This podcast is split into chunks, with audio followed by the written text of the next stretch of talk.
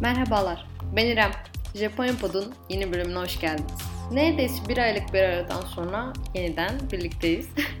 Ben yeni bir şeyler çekmeyi özlemişim. Umarım siz de dinlemeyi özlemişsinizdir. Sırf ben bölüm çekmiyorum diye Asya'da sular durulmuyor tabii ki de. Her zamanki karışıklıklar devam. 2022 yılına nur topu gibi bir füze kriziyle başladık. Kim Jong-un tarafı 2019'da Trump'la Hanoi, Vietnam zirvesinden beri bir süredir sessizdi. Artık Covid vardı zaten. Ülke kapalıydı. Ama yeni füze geliştirme çabaları devam etmekteymiş yavaştan, alttan alttan gördüğümüz kadarıyla Ocak ayında.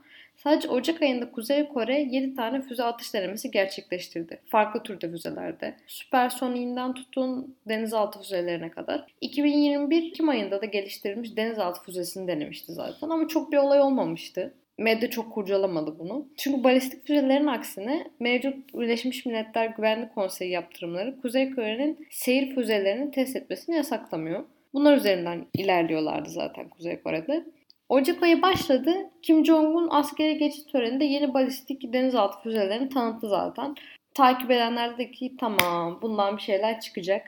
Buradan devam edecekler. Ne kadar askeri alanda geliştiklerini gövde gösterisiydi bir nevi. Yakında bir şeyler olacağı belliydi. Kuzey Kore'nin kapıları da salgının başından beri kapalıydı. Yeniden Çin'e açtılar yakın zamanda. ABD ile olan görüşmelerde Trump döneminde bir yere varamayınca e, Kuzey Kore'de yeni bir yola başvurmuş oldu. Kuzey Kore 2017'den beri ne nükleer ne de kıtalar arası balistik füze denemesi yapıyordu. Sakin sayılırdı ABD ile olan nükleer uzlaşma sürecinde. Ama füze denemeleri devam ettiği takdirde nükleer denemelerinde başlaması olası gözüküyor. Yakın zamanda bir şeyler duyabiliriz. Zaten Kim Jong-un 19 Ocak'ta bu senenin geçici olarak askıya aldığımız bütün faaliyetleri tekrar başlayacağız minvalinde açıklamalar yaptı. Alınısı ABD, Güney Kore, Japonya üçgeninde yeni bir kriz.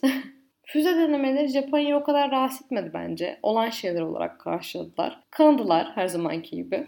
Bu arada Kuzey Kore ile Japonya arasında resmi diplomatik ilişkiler olmadığı için Japonya Kuzey Kore'yi Pekin Büyükelçiliği yoluyla ikisini gösterdi. Protesto ediyoruz dediler. Bu az tepki Ocak ayı sonundaki bir füzenin Japonya'nın münhasır ekonomik bölgesine düşmesiyle değişti. Japonya'nın kullandığı bir tane alarm sistemi var. J-Arato diyorlar. Füze saldırıları gibi şeyler önceden tespit edip halkı uyarmak için kullanıyorlar. Uydu temelli bir sistem. Ama bu sürekli aktif değil. Kritik dönemlerde açıyorlar. 2007'den beri kullanılan bir sistem zaten. Yeni bir füze krizi de doğunca bir de münhasıra ekonomi bölgesine düşünce füzelerden biri bu sistem tekrar devreye girecek mi gibi soru oluştu medyada hemen. Savunma Bakanlığı kendi sınırı içerisinde olmadığı için devreye girmeyeceğini ama acil durumda bölgedeki uçakları ve tekneleri uyarmak için kullanabiliriz şeklinde bir açıklama yaptı. Kabine sekreterliği sivil savunmanın sitesinde ise işte halk füze saldırısı durumunda neler yapmalı gibisinden bilgi notları paylaşıldı. Ama okuyunca bazı yönleri gerçekten komik. Binanın içindeyseniz ne yapmanız gerek? Yani sizi binanın içindeyken füze atarlarsa çok bir şansınız yok bence. Yayınlanmış olmak için yayınlanan bir bilgi notu şeklindeydi bence. Japonya'nın olayı çok ciddiye aldığını düşünmüyorum. Füze denemeleri yapıyordu Kuzey Kore.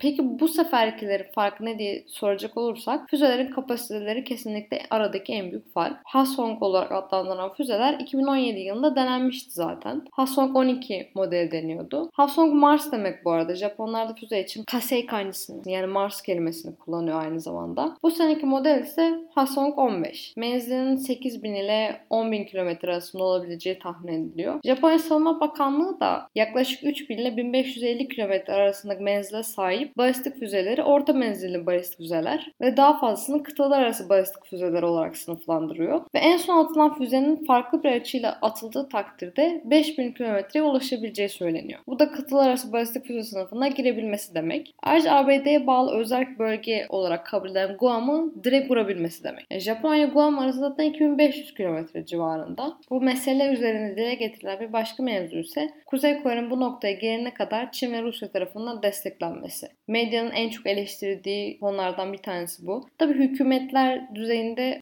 direkt Çin'e veya Rusya'ya laf çarpıtamıyorlar diplomatik nedenlerden dolayı ama medya eleştirmeye devam ediyor tabii ki bu ülkeleri. Dönemden Kuzey Kore en çok petrolde olmak üzere yaptırımlar uygulanıyor. Güvenlik Konseyi kararları gereğince. Ama Kuzey Kore'nin Çin karasularında diğer ülkelerdeki gemilerden rafine petrol ürünleri kaçakçılığı yaptığından şüpheleniliyor. Yani yapılan yaptırımları dolaylı yoldan ekarte etmiş oluyor. Veya füzeleri, tankları, denizaltıları geliştirmek için kullanılan teknoloji ve malzemelerin nereden temin edildiği konusunda da yine Çin'e ve Rusya'ya dönüyoruz. Başka bir seçeneğimiz çok yok. Zaten bu sene Çin'in ev sahipliği yaptığı kış olimpiyatları başladı. Füze denemeleri kesildi. Kuzey Kore bu teknolojileri geliştirmek için nereden para buluyor dersek onun başka bir cevabı da kripto para hackerlığı. Sadece haberlere yansıyan verilere göre Kuzey Koreli hackerlar yaklaşık 400 milyon dolarlık kripto el koymuş. 400 milyon dolar. Bakın bu sadece medyaya yansıyan kısım. Korona yüzünden zor durumda olan devletin bu faaliyetleri desteklemesi de olası. Güney Kore Japonya'nın bir tık üstüne tepki verdi bu olaylara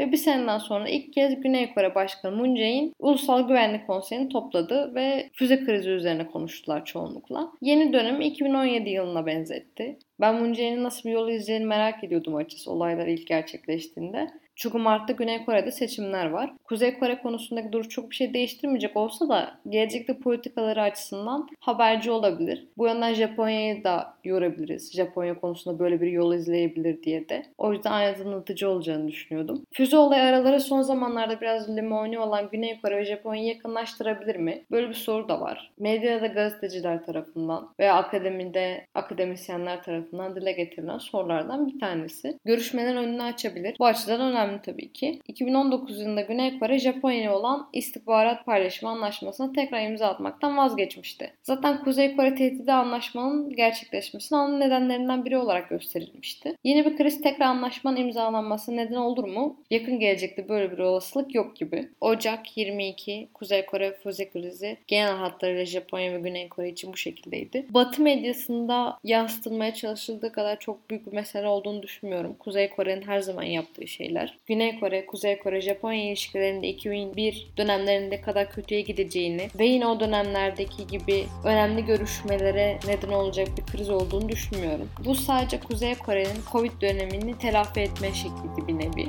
Dinlediğiniz için teşekkürler. Japonya Pod'un bir sonraki bölümünde görüşmek üzere.